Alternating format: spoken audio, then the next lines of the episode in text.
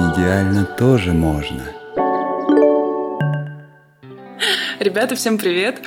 А, сегодня я пригласила к себе в гости моего друга Сашу Рощина. И Саша, сколько мы с тобой знакомы? Так, э, я думаю, что года с 14 -го. Года с 14 -го. Офигеть. Короче, мы с Сашей познакомились, когда я еще... 10 лет, что ли? Жестко. Нет, Нет не 6, может быть. Плюс 3. 9. Ладно, допустим, 10. Да не, поменьше, мне кажется, мы знакомы. Ну, э, в общем, сегодня о чем мы хотим поговорить? Мне кажется, мы хотим поговорить про выгорание, про изменения, про э, смену профессии. Как-то так я это себе вижу.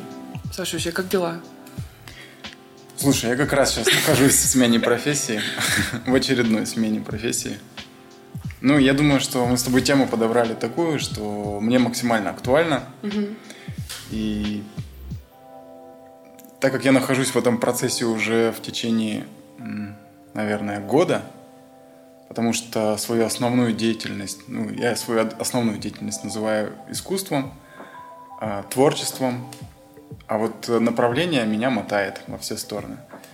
А, и так, я думаю, для слушателей будет так вкратце интересно узнать, что я учился когда-то на дизайнера, потом стал фэшн-иллюстратором, а после того, как стал фэшн-иллюстратором, стал абстрактным художником.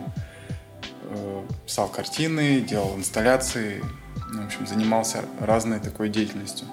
Вот, и, наверное, последние года три я задумываюсь о том, чтобы стать каким-то... Ну ладно, не совсем уже артистом, наверное, а каким-то ближе к себе человеком. Вот. И все началось, наверное, с 2020 года для больших, точнее, для больших... Так, ладно. Как это правильно сказать-то? В общем, в 2020 году, как для большинства людей, это стал такой вот переломный момент, когда мне стало тесно в своей профессии. И я вспомнил про то, что мне реально приносит радость и удовольствие, и при этом ну, поэтому не было никакой обязанности, да, то есть это не было работой, это было моим хобби, к которому я возвращался очень редко, но когда возвращался, мне казалось, что это вот, вот какой-то рай на земле. Вот, и это дело оказалось рыбалкой. Должна была быть перед этим барабанная дробь. Да. Да.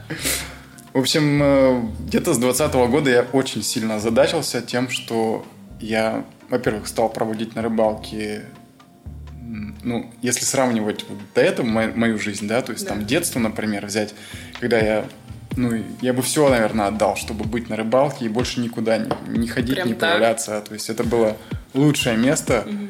с которым мне просто, ну, мне всегда попадало, что я как поздно прихожу или еще что-то. При том, что, подожди, ты же, um, ты жил в Петербурге. Да. Ну, это такая, типа, городская среда.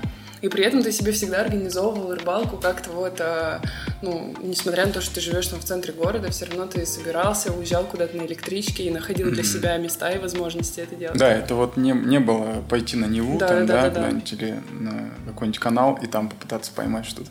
Нет, то есть я искал вот, наверное, что-то очень похожее на то, что что было у меня в детстве, а в детстве у меня был Урал и горные речки, mm-hmm. вот, конкретно, если говорить-то речка Садка и город мой, собственно, Садка. Вот, и на этой речке я провел свои там, наверное, 10 лет, когда мы ездили на дачу, и, соответственно, все, что из себя я сейчас, наверное, представляю, вот все свои воспоминания, это я пытаюсь, э, наверное, транслировать прямо сейчас. Вот, хотя я нахожусь на океане, это вообще другая планета, угу. другой, другой, ну, прям океан. То есть, если чем бы вот сравнить для людей, чтобы было понятней? Вот человек, который любит речку, да, ручеек горный, и тут он приезжает на океан, то есть место, которое максимально тебя раздирает, ты не понимаешь, где тут да. границы, где тут вообще что и за другая что зацепиться. Стихия. Да, абсолютно другая стихия. То есть из такого камерного пространства, интровертного, да, то есть где ты там полностью, ну, в какой-то сказке находишься буквально, то есть вот тут все, все за кулисье, оно похоже на какую-то сказку действительно. То есть везде вот эти сосны, упавшие mm-hmm. в реку, там какие-то скалы, трава, и ты там ходишь вот по этому, по по этой местности пытаешься какую-то рыбу добыть, а тебе там 10 лет. Вот, и нормально к этому родители относятся, потому что, ну, ты это делаешь там с 5 лет, условно. Вот. И теперь вот возвращаемся на Бали, собственно. Как так получилось, что в очередной раз я пытаюсь поменять профессию. Э, не то, что прям целенаправленно, да, и у меня вопрос возник. Давай это э, к тому, как э, вообще как это все началось. Ну, то есть ты, ты был художником, да. ты занимался этим много лет, у тебя сформирована такая профессиональная, четкая очень идентичность. Тебя знают как художника, тебя знают как э, человека, который там делает свои выставки. Я тебя изначально тоже узнала как человек, который там рисует эпоксидной смолой и так далее. Это то, что меня очень сильно вдохновляло тоже в свое время. Вот. И что с тобой происходит тогда? Что ты начинаешь чувствовать, что тебе все, пора типа что-то менять? Что с тобой происходит? Я бы сказал, что со мной не происходит. Давай. И вот каждый раз, когда я находил для себя новое направление, я просто понимал, что есть какой-то момент, и он обычно такой инспиративный. То есть я вижу нечто кем-то созданное или ну, какую-то деятельность, я понимаю, что я хочу очень сильно вот это. Угу. И меня начинает просто переключать. То есть я делаю что-то дальше на автомате, не знаю, там продолжаю там делать дизайн интерьера, да, там, когда я этим занимался. Или продолжаю делать модную иллюстрацию, а меня уже просто переключает в другое направление. Но я в этом состоянии с возрастом могу находиться больше. То есть вот это не очень такая, наверное, приятная для меня черта. То есть я начинаю просто терпеть. Mm. И словно эксплуатировать свою предыдущую профессию, свою, ну, какие-то свои навыки, потому что люди меня поэтому знают, они меня как-то идентифицируют поэтому. Ну, это какая-то инерция такая. Да, то есть, да? и, ну, ты, ты понимаешь, что ты не можешь сейчас взять просто и стать, например, в раз абстрактным художником, бац, и все. Хотя у меня так и получилось. То есть, э, в какой-то момент меня просто выбирает нечто, угу. то, что я вижу извне, и просто захватывает настолько, что я просто не могу терпеть предыдущую свою деятельность. То есть она меня становится невыносима.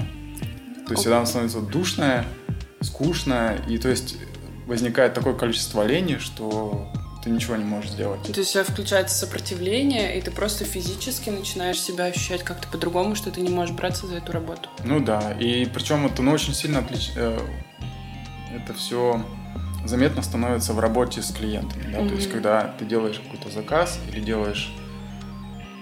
Ну, в основном, да. Я бы сказал, что вот одна, наверное, из характерных моих проблем это то, что я не очень выдерживаю работу с людьми, как с клиентами, да, при том, что я достаточно хороший профессионал, но я понимаю, что насколько для меня это становится вот ну, прям ношей.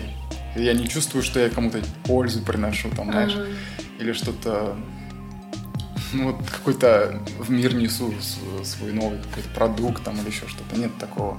Я понимаю, что я выполняю работу, она стала рутиной для меня. Тебе говорят как, тебе говорят что, и вот это, да. и именно рамки тебе в этом невыносимы. Да, наверное. И у меня начинает возникать ощущение, что я больше должен, а. нежели я занимаюсь ну, созданием нечто там, прекрасного там, или ужасного. Ну, в плане угу. искусства это нормально. Вот, и когда я понимаю, что человек, который не совсем корректно может воспринимать мою деятельность, начинает меня корректировать, это для меня становится, ну, вот, опять-таки, невыносимой штукой. Я поэтому начинаю из этого вылазить, понимаю, что я в каких-то созависимых отношениях со своей работой уже, с этим творчеством и... А что ты подразумеваешь под этим? Созависимость, ну, в том плане, что мне нужны деньги, и я как бы эксплуатирую собственное творчество, но я делаю это не из собственной инициативы, а инициативы извне. Угу. То есть нет того импульса, который я замечаю, да, когда все начинается. А, то есть ты должен стать профессионалом в этом. Вот этот вот профессионализм, собственно, он меня и доводит до того, что я этого больше не хочу. Офигеть. Вот. То есть я не кайфую от того, что я стал лучше в чем-то. А скорее мне важны вот эти вот открытия. Ого. Если их не происходит, я понимаю, что все, мне уже здесь делать нечего. Либо мне не хватает собственного, э, ну, зачастую интеллекта, потому что в искусстве это такой фрактал, в который ты проваливаешься и либо начинаешь играть по более сложным всегда каким-то структурам, угу. либо, ну, ты стоишь на месте, и это очень сильно заметно. И, ну, я не из этих художников, которые хотели бы так провести всю свою жизнь. В общем. То есть можно сказать, что ты пришел к выгоранию в искусстве, потому что ты достиг определенного уровня профессионализма и как-то реализовал там свой исследовательский дух. Думаю, да. И, конечно, если говорить именно о развитии художника как профессионала в дальнейшем, да, как медиа лица, как сейчас, наверное, было бы правильнее сказать, то я, наверное, не очень хотел бы становиться медийным mm-hmm. вот именно в этой среде, потому что я понимаю, что это для меня сложно, и я начинаю себя очень сильно сравнивать со своими фаворитами какими-то, да, и там ну, какими-то первыми лицами. Вот, и когда я понимал, что я, вот эта вот зависть, вот эта вот гонка и медиа перевешивают, я понимал, что типа я больше не хочу этим заниматься. Да, это очень сложно. Мне кажется, что ты как бы э, э, ты отдаляешься максимально от того, чтобы находиться в мастерской что-то создавать, творить, просто потому что тебя это вдохновляет, радует и оживляет как-то внутренне, до того, что мы переходим вообще вниманием во внешний экран, угу. когда идет уже гонка с какими-то конкурентами или с теми, кто делает плюс-минус, э, двигается как-то в том же направлении, где ты. Ну, то есть это вообще противоположное. Тут у тебя внутренний какой-то процесс, а там мы полностью переключаемся на что-то внешнее и начинаем себя сравнивать. Это тяжко. Да, да, поэтому... И я думаю, что на самом деле сейчас в рыбалке может быть похожий процесс произойти, если я как-то начну по-другому себя позиционировать или вести себя иначе. Mm-hmm. Потому что здесь э, вот, буквально за полгода я точно так же нашел себе фаворитов. Ага. Условно, это вот несколько австралийских там блогеров, которых я впервые, когда я увидел, я подумал, какие-то психи, которые ведут рыбацкий канал с какими-то совершенно непонятными криками, воплями. А потом, когда я начинаю понимать вообще, о чем YouTube, да, то есть его специфику и о том, насколько эти люди уже профессиональные, и они там делают это примерно там 10, там, 19 лет, то есть, ну, практически с основания, да, Ютуба, э, ты понимаешь, что, блин, вот это, конечно, задача перед тобой стоит. То есть ты никогда не вел вот такого живого общения, причем ты делаешь это на камеру, и ты делаешь это для кого-то, и причем это кто-то конкретное вполне лицо, и ты ее должен понимать. Вот. И обращаться к нему уже... То есть ты мало того, что ты просто рыбачишь, теперь ты еще об этом всем рассказываешь, и это должно быть сука, интересно. Ты уже подаешь. Да, прикольно. Прикольно. Что я хотела тебя спросить? Как, э, как ты вообще двигался? То есть, когда ты вот осознал, ну, то есть, вообще выгорание, это же такое очень тяжелое состояние, где ты реально там скатываешься в апатию, где теряешь интерес, где не чувствуешь радости от тех вещей, которые обычно тебя радовали. Вот, не знаю, был ли у тебя какая-то рефлексия на, э, на, на этот счет вообще? Я думаю, что это практически все дневники про это. Да, просто хотела тебя спросить, какие у тебя были этапы, как ты сам за собой замечал. Спрашиваю это, потому что мне хочется, чтобы люди, возможно, которые нас будут слушать, э, они как-то смогли распознать это состояние. Потому что в 2020 году, мне кажется, люди очень сильно поняли, что они устали вдруг. Э, и стали с этим состоянием как-то соприкасаться. Ну, как у тебя, есть ли тебе тут что сказать? Как у тебя это было? Понимал ли ты, какие этапы проходишь? Чего Я думаю, что я, честно, все время к художникам обращаюсь примерно с этими вопросами. Mm-hmm. Ну, обращался. То есть мне всегда было завидно а, в том, что когда человек может держать некоторую стабильность вообще в том, что он делает. Mm. Я думаю, что я импульсивный человек. То есть это мой характер, это вот какая-то моя суть в том, что я в чем-то загораюсь очень сильно и очень быстро теряю к этому интерес. Но самое, наверное, инфантильное в этом в том, что я не могу ну, повторить для себя вот это вот, а где мне снова зажигание это найти. То есть это не происходит просто по моему желанию. Это не происходит просто от ресерча какого-то. Это происходит, когда ты что-то где-то как-то, через сколько-то лет. То есть вот в чем правда. Так разумеется, но а как ты можешь понять, что тебе интересно что-то, если ты никогда это не пробовал? Как ты можешь понять, интересно ли тебе высаживать сад, если ты никогда не садил и не ковырялся в земле? То ну есть... вот ты правильно говоришь, то есть ты никогда не знал. Но это похоже именно на то, что как будто бы ты что-то узнал. То есть ты же с чего-то вдруг вот, э, вот ты жил с самого детства, и какое-то, не знаю, там, может быть, это в детстве рождается, может быть, если там существует наша душа еще до, то мы где-то там цепляем вот эти моменты, которые нас э, в последующем в жизни раскидывают на вот эти вот импульсы. Угу. То есть, типа, о, смотри, блин, какое-то вот абстрактное искусство, странные пятна какие-то вообще. И ты начинаешь на это реагировать, и начинаешь зачем-то это делать. Зачем-то это, как будто бы ты узнаешь, узнаешь. То есть ты как будто уже знал это, но наконец-то это увидел, вот оно, проявление появилось какое-то в мире. И ты начинаешь это делать. А потом такой, я понял, хорошо, мне неинтересно. А неинтересно, кстати, становится, я думаю, может быть, у других людей, других художников это по-другому, но у меня этот интерес сохраняется, ну, наверное, месяц, может быть, три. Ну, я примерно говорю. Дальше, если к этому не прибавлять каких-то искусственных э, надстроек, э, каких-то интеллектуальных выдумок, как любят это заниматься в искусстве, в принципе, это все занятие искусством, ага. э, то там нечего делать. То есть вот есть импульс, такое животное, такое природное, что-то mm твой интерес, а дальше это исчезает. Дальше ты начинаешь э, обрастать кучей контекстов э, различных социополитика, там, любое пределы предложения, и это будет про искусство. То есть это создание такого очень сложного, нагроможденного вещества, которое, когда люди приходят куда-нибудь на выставку или видят где-нибудь в среде в какой-то, они начинают этот ребус разгадывать, и от этого разгадывания получают странное удовольствие. Вот. Короче, это у меня сейчас, знаешь, да. такой инсайт приходит, потому что я когда приходила там на выставки, и когда там было э, как-то эм, я смотрю, мне нравится то, что я вижу, но потом до меня доходит, что вот же есть описание, и там это еще там какой-то большой-большой подтекст, и зачастую мне всегда, ну, будем откровенны, мне часто этот контекст казался чем-то как будто бы лишним. Ну, то есть мне, как зрителю, мне, например, видеть часто достаточно для того, чтобы испытывать к тому, что я вижу определенные чувства. И вот то, про какой ты э, говоришь, что про контекст, то, что там идет нагромождение, какое-то усиление, усложнение всего этого, оно, ну, для меня, например, зачастую это проходит мимо. Помнишь ту выставку, где мы были, что это было за какой-то магазин в, этом, в Питере, где ты рисовал и растекались эти краски в это же время, помнишь? А, ДЛТ, наверное. Да, да, да, это ну, было да, в ДЛТ. Перформанс сделали. Да, да, это был твой перформанс, и было забавно, что после этого перформанса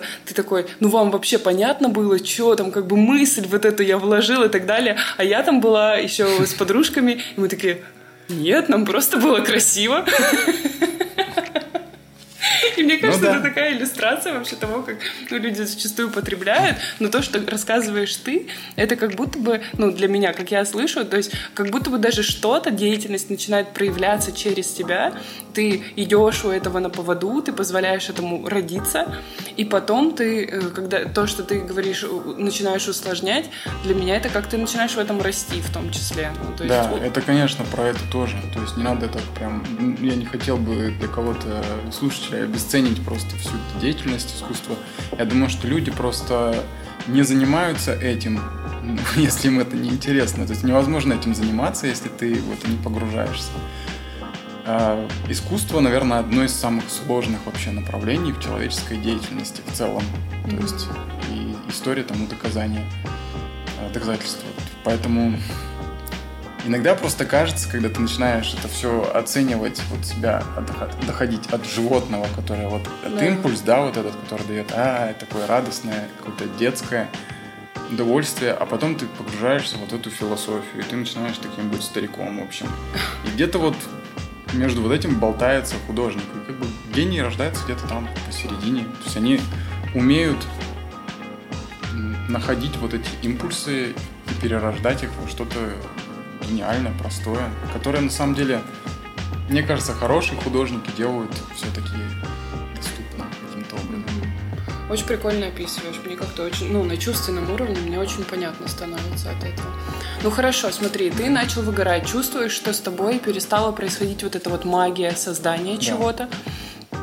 Что потом? Как ты? Ну, это надо назвать, это просто период боли. Угу. Это, я думаю, что каждый художник это знает. Если не знает, то я не знаю, художник ли это вообще, типа, или он просто вот делает что-то сложно говорить за других людей, да, то есть, угу. возможно, ну, то есть, не знаю. А, но у меня вот этот период боли, он может длиться очень долго. То есть я просто начинаю вязнуть в заказах, я понимаю, что у меня на рельсы поставлен некий мой вот этот вот импульс, я его эксплуатирую, смотрю, насколько он становится уродлив для меня, ну, в том плане, что, типа, он, мож, он мог быть красив только в тот момент, когда ты его открываешь. Потом ты его уже доводишь до какой-то некой формы. А, в этом возникает какой-то манеризм. Тут можно много всяких набрать интересных эпитетов на эту тему. Ну, ты просто начинаешь эксплуат... заниматься эксплуатацией. Это, я не знаю, как проституцией некоторого вида формы в творчестве. Угу. И это, ну, на этом все искусство заканчивается. Вот именно вот в этом животном проявлении. То есть ты не, не, не, не можешь дальше искать. Потому что, чтобы искать и открывать, тебе нужно заниматься поиском и открытием. Вот. Это тоже сложно, но здесь, наверное, ну, то есть пока вот ты вот весь болишь, тебя там ломает, стрёмно, и ты можешь вообще ничего не делать, это в лучшем случае. А иногда можно просто продолжать делать то же самое. И ты будешь постоянно вот в этом колесе находиться, пока, пока не будет тошнить. Вот, потом проходит тошнота, наверное, какой-то момент, и ты начинаешь менять, ломать то, что у тебя получилось. Угу. Максимально выходить из этого. То есть сначала ты эту форму находишь, а потом ты начинаешь ее крушить и ломать. Окей, а если говорить, например, про смену твоей деятельности вообще в корне, когда ты говоришь, mm. ну то есть вплоть до того, что когда мы с тобой там после нашего долгого перерыва там не виделись, mm-hmm. мы с тобой встречаемся, ты говоришь, я не художник, все, я не художник. Ну, то есть настолько ты от этого далеко отошел, что ты даже не хочешь себя с этим как-то идентифицировать так, что то есть как старый ты уже умер, и ты сейчас другой. И ты входишь вот в этот вот этап э, э, распознавания себя, что снова тебя зовет, и ищешь вообще в другой сфере. Вот что с тобой в этот момент происходит? Ну, много моментов. Начнем с простых моментов, которые закрывают какие-то потребности скажем так, в общении это не тот вопрос, который меня так сильно беспокоит. Да, я человек достаточно интровертный, и мне хватает близкого окружения. Угу. Там, у меня два-три друга, которые у меня есть, и моя девушка. То есть вот это, наверное, и есть мой близкий круг. А, то есть вот, вот это, если у меня закрыто, дальше возникает вопрос э, с деньгами. То есть всегда должен как-то быть закрыт этот вопрос каким-то образом. Как он может быть э, закрыт, если непрофессиональным каким-то навыком твоим. Угу. Соответственно, когда я понял, что я больше не художник, но у меня что-то еще есть, что продать, я мог вот продержаться еще какой-то период на том, что есть какие-то продажи. И, ну, слава богу, вот за этот год, за 22 у меня продаж было достаточно. Я думаю, что цифра никому не интересна, да? Ну, короче, было пару месяцев, в которых был какой-то пик. То есть, когда пришло сразу много и от нескольких человек. Потом еще один был такой месяц. Ну, собственно, в работе художника можно об, о таком понимать и знать, что нет никакого в этом постоянства.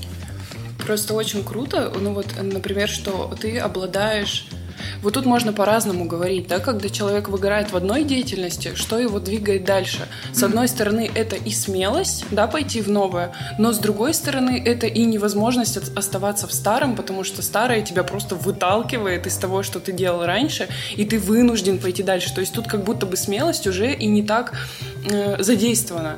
Одновременно с этим, если человек обладает большей такой толерантностью к страданиям, например, то он остается в старом, при том, что старое уже не работает и не радует его, и при этом это же может вот этот вот хронический стресс такой, он да. может проявляться уже и на телесном уровне. Там может быть вплоть до расстройства пищевого поведения, расстройства сна, там апатия, тревожность от того, что ты каждый день встаешь там и идешь на эту работу, которую ты не любишь и которая для тебя не важна, которая уже по ценностям тебе не близка и так далее. Мне кажется, вот это вот ну, супер, супер сложный какой-то вообще момент вот такого насилия над собой. Да, это можно назвать насилием, потому что ты буквально вырываешь все свои, все, что ты так растил, и то, что в тебе оценивают люди в итоге, а то, что нас соединяет, в принципе, с людьми.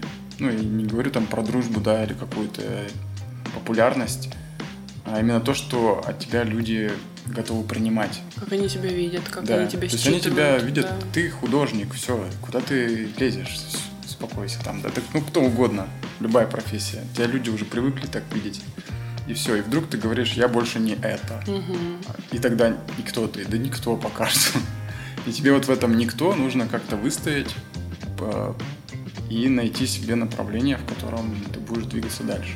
Я не знаю, как тут можно без близких людей обойтись. Ну или там сейчас, может быть, без психолога. Хотя это не у всех далеко возможности, я уверен, есть. Как близкие тебя поддерживали? Вот как можно поддержать человека, находящегося в таком, такой переходный период своей жизни, где старое уже не работает, новое еще не создано, и вот он сидит такой, не знает, кто он и что он, но он ищет. Ну, я просто расскажу, наверное, про свой пример, потому Давай. что как у нас получилось, да, то есть, когда мы в 22 году решили, что мы поедем на Бали а, с Дашей, это моя девушка. Она была фотографом и сейчас является. Я просто понимал, что так как я знаю Бали хоть немножко, да, по сравнению с другими странами, и я понимал, что это решение будет самое близкое к правильному. То есть здесь есть какие-то налаженные связи более-менее, или их можно наладить. А, да, я больше не художник, но я буду там что-то делать, предпринимать нечто там, да, а для Даши там это какая-то возможность продолжать свою деятельность. я уверен, что это могло бы сработать. Вот. И в моем случае это была помощь э, Даши с, ну, там, с съемками, то есть какими-то контактами, ну, короче, совсем логистикой с какой-то, может быть, и сейчас это продолжается. И то есть моя деятельность в данный момент э, она скорее поддерживающая в тот момент, пока я создаю для себя новое, новый фундамент для своего дела. А как тебя можно поддержать, когда а, ты вот на таком, да, в таком периоде? Что тебя поддерживает? Самом деле очень классно практика вот этих все-таки каких-то вот мастер-майндов, когда ты берешь и с кем-то договариваешься о определенных целях, которые ты себе поставишь. Я просто понимаю, что когда я чуть-чуть касаюсь какой-то комфортной зоны, я начинаю стагнировать, то есть я никуда не двигаюсь абсолютно. И то есть я понимаю, что есть множество направлений, в которых бы я хотел развиваться. Угу. И, но я их не делаю просто потому, что мне пока норм. Но я точно знаю, что если бы я сейчас остался условно совсем один, я бы начал грести со всей дури, со всей силы. Вот. Поэтому что вот для меня поддержка, наверное, это в том, чтобы находить людей, которые помогают, во-первых, обозначить какую-то цель ну, вместе со мной и как-то чекать. Для меня это большая помощь. Да, мне кажется, вот э, то, про что ты говоришь, это по сути дать себе достаточно времени, чтобы вообще прислушаться, куда меня дальше зовет, куда я хочу развернуться и вообще полностью вложить все свои силы, мотивацию, вдохновение, свой ресурс на то, чтобы что-то освоить, какой-то новый навык или хорошо забытый старый навык. Mm-hmm. Вот. И при этом же окружить себя такой э, поддержкой других людей, с которыми можно будет формировать какого-то нового себя. Потому что, например, вот у меня, я же относительно тоже, ну, там, не так давно перешла в коучинг, да, до этого я там чем только не занималась, и для меня было крайне важно вообще начать предъявляться по-другому, говорить, что я теперь вот в этой профессии, я теперь вот этим занимаюсь. И первое время ловить как бы такие взгляды недоверия на себе, потому что коучинг вообще славится как бы тем, что, ну, типа, да. слово попахивает чем-то тут. Да. Знаешь, ну, есть такое, да, кажется, что там, эй, мы все там прыгаем на сцене, еще что-то, я не знаю, делаем больше, выше, сильнее и так далее.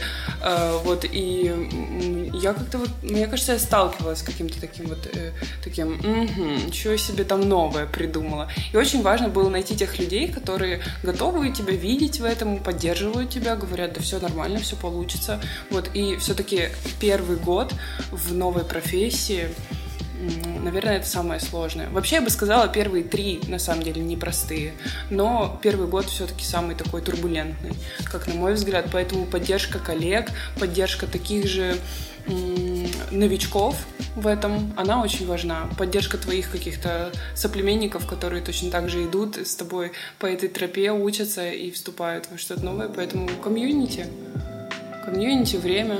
Да, ну, я думаю, что даже если не комьюнити, просто это может быть несколько человек. Не думаю, что это прям ну, да, обязательно да, да. много должно быть. Да, да, да. Я имею в виду вот даже какой-то комьюнити на одну гостиную, там, знаешь ты да я да мы с тобой, вот что-то такое. Я просто понимаю, что люди, которые такие, как я, сами в себе, им в целом много и не нужно. То есть это реально может быть несколько человек, и реально это может быть даже не совсем близкий человек. Мне кажется, психолог классно выполняет эту роль. Да. И ты можешь ну, действительно прорабатывать вот этих кучу моментов, которые тебе мешают просто этими сессиями спокойно.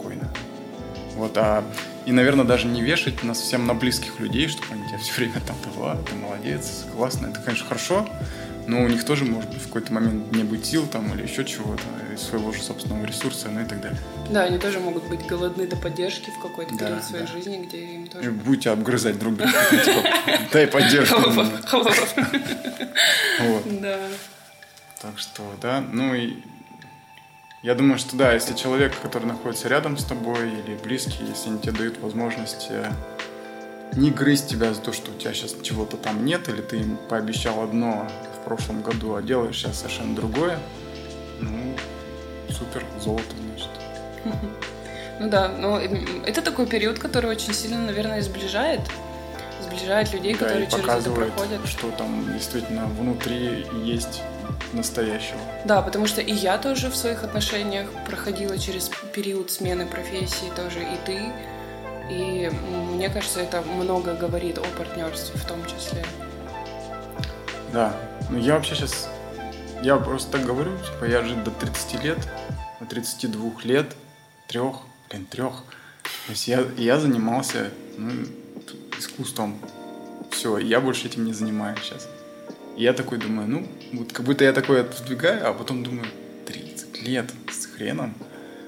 И, и, я сейчас что-то должен, еще должен на классном уровне что-то уже выдавать. Вот такой, понимаешь, как будто бы я же художник, я уже точно на ютубе должен что-то делать лучше, чем там, не знаю, среднячок какой-нибудь, да? Ну, я так условно говорю. Вот, и я такой, нет, нифига не должен.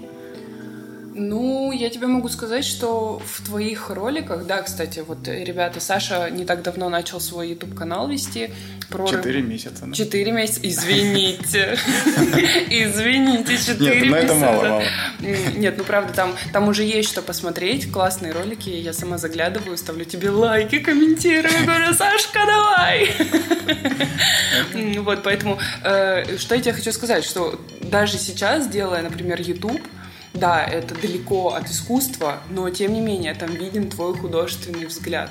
То есть, мне кажется, очень важно самого себя поддерживать тем, что ты, уходя из э, какой-то предыдущей сферы, в твоем случае, это уходя из искусства, ты не перестаешь нести через себя это в том числе, потому что твой взгляд художника просто-напросто виден в том, как ты снимаешь, как ты подаешь, стиль, там, какой-то ты сам, как ты в этом во всем себя располагаешь, и, не знаю, это прослеживается. Поэтому пусть это будет такой поддерживающий какой-то мыслью, мне кажется, что то, что мы делали, это не уходит прям совсем из нас. Это все равно какая-то становится нашей базой, который, из которой потом прорастает то новое, что приходит к нам. Потому что мы обновляемся, это нормально и важно. Это не совсем как-то убирать из эм, своего сердца, из своей головы, а наоборот опираться на это. Да, у меня это было. Я вот э, себя с этим чувствовал комфортно, но потом это перестало для меня работать. Сейчас я могу на это опереться и использовать свои навыки в чем-то новом, в другой форме. Да. Ну вот еще же момент очень важный. Я не знаю, как у других людей, но у меня такая самая, наверное, животрепещущая тема это все-таки заниматься новым и при этом зарабатывать. То есть это же это, не это комбо. Да. И то есть нужно все советуют, как когда ты что-то начинаешь, ты не должен как бы делать это своей целью. Mm-hmm. Но в принципе, если мы посмотрим, что такое YouTube, это, собственно, это платформа для бизнеса. Наверное, когда-то ребята, которые делали это по фану в течение 10 лет, ну, там, не знаю, там, э, вспомнить какого-нибудь чувака, типа Макс 100-500, который потом стал крутым, и они вместе работали со своим другом, и это продюсер, да, то есть там все по-крупному Он началось. Сейчас продюсер? Да, у него один из... Нет, не сам он, а... Я не знаю про него точно. Просто знаю, знаю продюсера этого канала. Mm.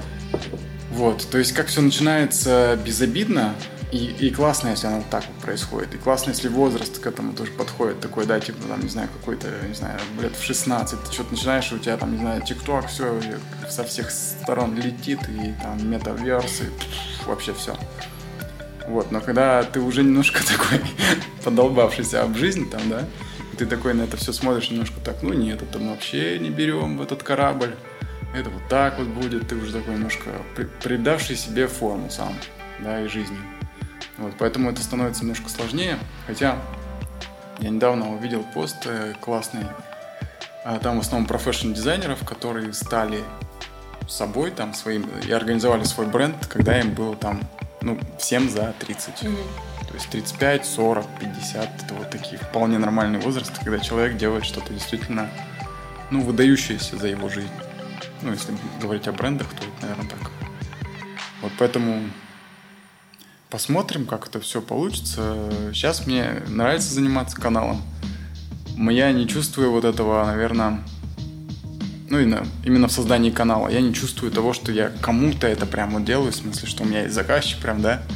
Нет вот этого человека, а это какой-то расплывшийся образ, которому ты, ну, делаешь некий контент. Ну и сам для себя тоже. Вот. И пока что мне вот это нравится.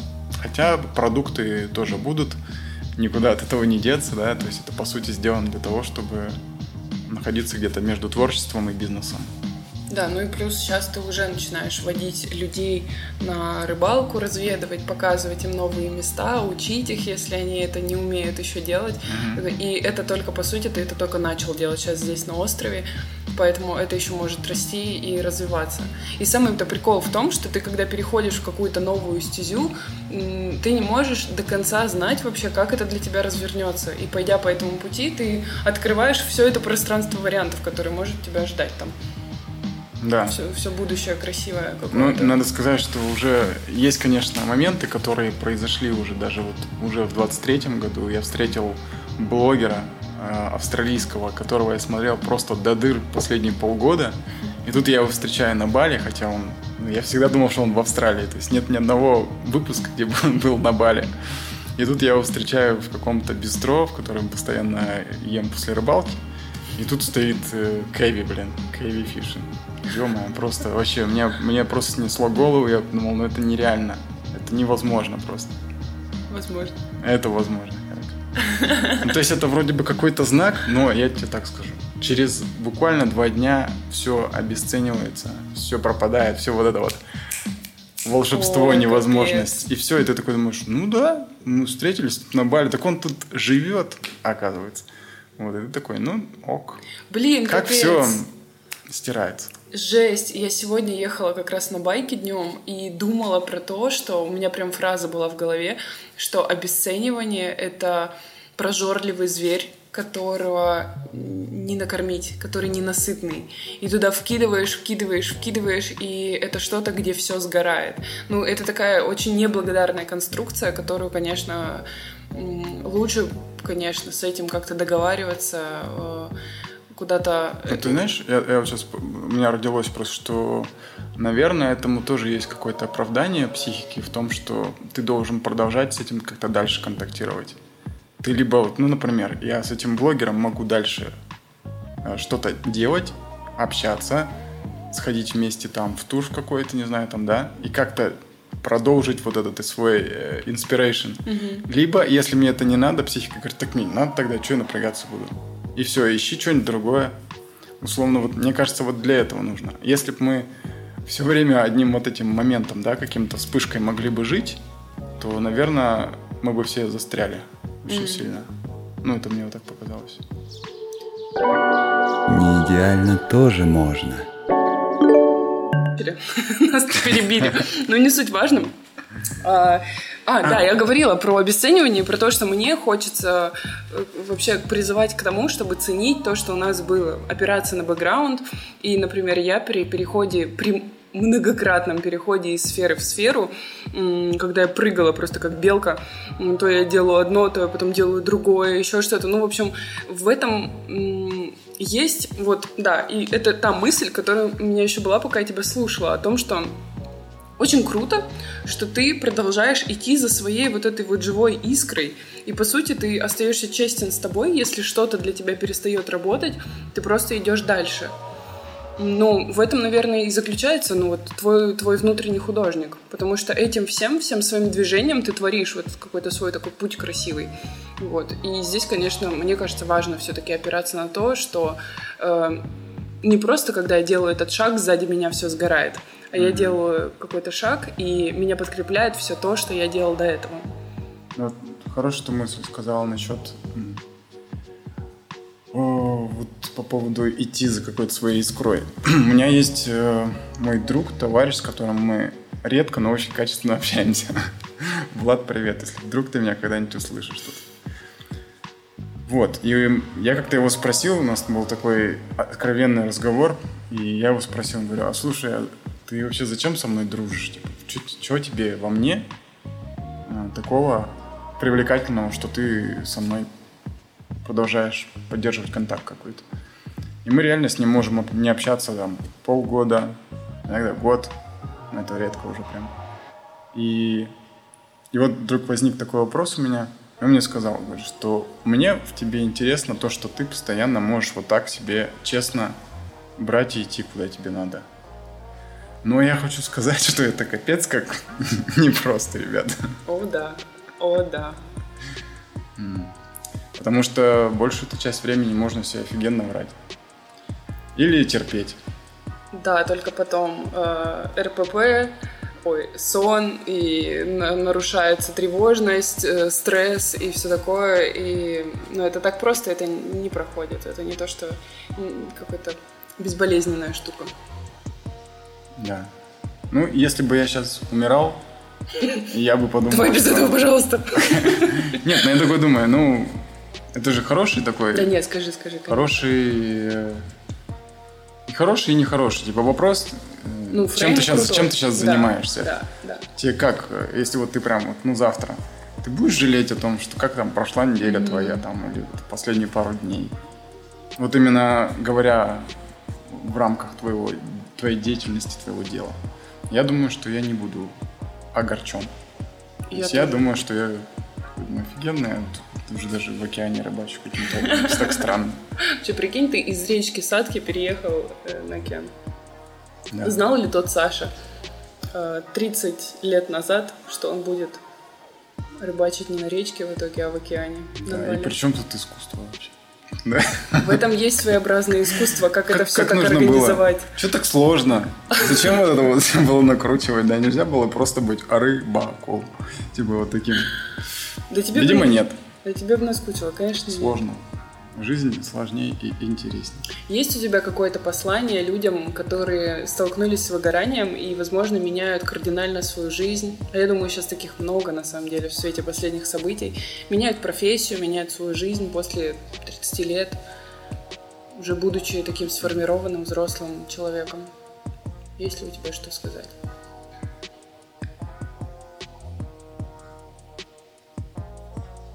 Я думаю, что может быть, людей останавливает страх, но мне кажется, пусть он вас не останавливает. Страшно будет сто процентов. И я просто думаю, что если вы будете отказывать себе, это точно это убьет вас быстрее.